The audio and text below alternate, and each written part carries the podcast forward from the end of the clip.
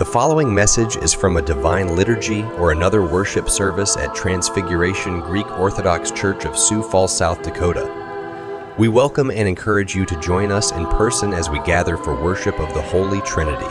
For more information, please find us online at transfigurationgoc.org. And now, today's message. In the name of the Father, and of the Son, and of the Holy Spirit. Amen. My brothers and sisters, over the short years of my priesthood, I've known some interesting people. I'd like to tell you about three of them today. They have something in common. The first gentleman's name was Steve. Steve grew up in a good home and decided that he wanted to have a good life, and so he thought, well, I'll go to college. I don't know exactly what I'll do after I get out, but I'll go to college, and I'm not entirely sure how I'm going to pay for it. So Steve made a deal with the Navy that the Navy would pay for it. And when he got out of college, he would pay back the Navy with a certain number of years. And so when he graduated college, it was anchors aweigh time, and Steve went into the Navy. They classified Steve as being just the right type of person to serve in naval intelligence. And so he did. And he had the rank of an officer in the Navy and also a corresponding rank of an officer in the Marine Corps. So he could slip in and out of either one very easily and was deployed in a number of different places around the world. After he left the Navy, he spent some time in law enforcement until he had had all he could take. And then, knowing that there must be a better way to help the world become a better place, he went to seminary. And Steve became an Orthodox priest. Interesting fellow, Steve. That's one. Other gentleman I knew was a little older, a little older. He'd served in the army in World War II. And after that, after the war had ended, he continued to serve his country in new and different ways. He spent several years living in East Berlin under a name that was not his own. And from that place, he provided intelligence to the United States and our allies about n- numerous things going on in East Berlin that we thought might be important until he'd had enough. And he went to seminary. He became a priest. And I was blessed to have Father Frank serve at the altar at my ordination. Good man who is now gone to his reward. Third gentleman I'll tell you about didn't go to college, but did serve his country during the Vietnam War. And they found that Carl wasn't good at a whole lot of things. Carl wasn't gifted with people, Carl wasn't an intelligent kind of guy. But Carl could take a rifle and hit something way, way, way off in the distance. And so they made Carl a sniper. And he served as a sniper in Vietnam, serving numerous tours. When the army finished in Vietnam, they said to Carl, Thank you very much, go have a good life, find something good to do. I don't know, sell insurance or something. But Carl didn't fit into any sort of normal way of life, and so hmm. he, he only knew how to do one thing and felt good doing it. So Carl spent some years hiring out his services here and there to different groups in different parts of the world. Till one day, Carl and I went to lunch and we got to know each other. That's a whole other story. And I asked Carl, who had been hanging around the parish that I was serving at that time for several years, I said, Do you, think you'd like to become Orthodox? And he said, in the way only Carl could, Well, I wasn't sure if I could. And I said, I think, I think we can swing it. so Carl went through a period of instruction, and then it was time for his first confession. His first confession took over three hours. Carl had a lot to confess.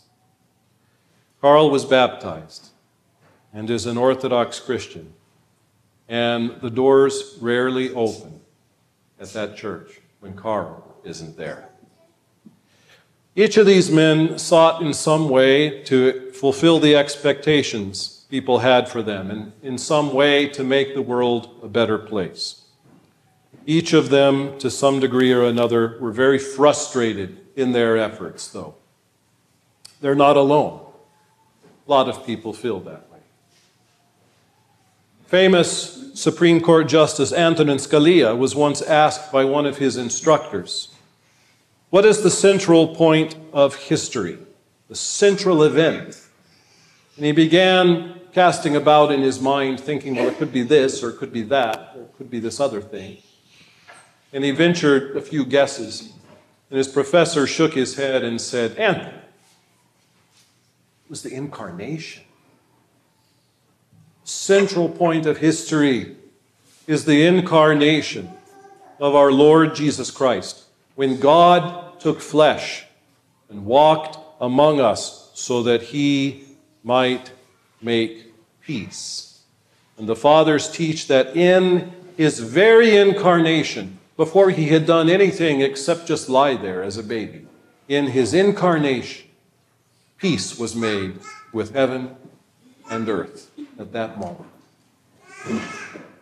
Peace is a hard thing to find. If we look at the current events, we look at the world around us, we see everything but peace. We see Orthodox Christians fighting each other in Ukraine and in Russia. We see war again in the Middle East between the modern state of Israel, which, by the way, is not Israel, and between Hamas and others. And if we venture to let our eyes look around the rest of the globe, we also see other wars rumors of wars in different parts of the world. We can look at that and easily conclude, brothers and sisters, that this is a world that still needs peace. But how do we find it? In the reading from the epistle to the Ephesians today, St. Paul wrote to the Ephesians these words Brethren, Christ is our peace. Did you hear that? Brethren, Christ is our peace, who has made both one. What is this both that he is speaking of? He's speaking of, on the one hand, the Jews, and on the other hand, the Gentiles.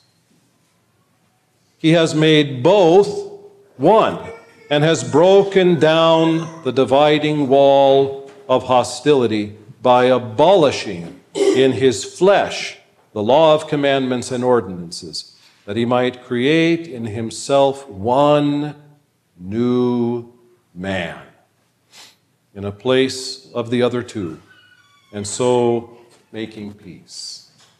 Christ is our peace, brothers and sisters. When we look at this wounded, fractured world, we should remember Christ is our peace. How many times in the Divine Liturgy? You might count someday. How many times does the priest turn around and look at all of you and say, Peace be with all? Numerous times. And when he does, you know it's not a nice thought. He's not saying, Gee, I wish you'd had, had some peace. He's not saying, like our parents used to say, I wish you would just get along, you know, to the kids in the back seat. And the priest or the bishop turns and says, Peace be with all, he is placing upon you, like a garment, the peace that Christ brings to us. We find that peace in this place. when we come into the house of the Lord and we worship Him. We find this peace in this place when we pass through the waters of baptism and the old human being with all the war and tumults and problems dies and a new creature comes out of the water. We find this peace when we prepare ourselves with faith and with love and we come forward to receive the body and the blood of our Lord, who is nothing but peace to us, to us who were his enemies. And so, brothers and sisters, we have the peace of the Lord, which is declared to our hearts every time we venture to open the scriptures. You can do that in your homes, you know. They sell Bibles. You can get them and open them up. And this peace of the Lord is declared on every page. This peace is ours and is given to us and is given to heal marriages, to heal families that are broken and limping, to heal groups of people, whether they're offices or whatever they might be. The peace of the Lord is given to us. It is not given to us to treasure in our hearts and say, I feel so peaceful. The peace of the Lord is given to us that we might receive it. And having received this peace, that we might live it and carry it with us out into the world where we go every day and interact with people who are not peaceful and who wish us ill. Toward their persecutors, the saints were peaceful. Toward those who mocked them, they were peaceful. Toward the enemy, who are the demons, they were anything but peaceful. But to those with whom we rub shoulders every day, the people in our groups and in our midst, we can carry with us kind of like a beautiful radioactivity, the peace of Christ, which can radiate through us, even to them.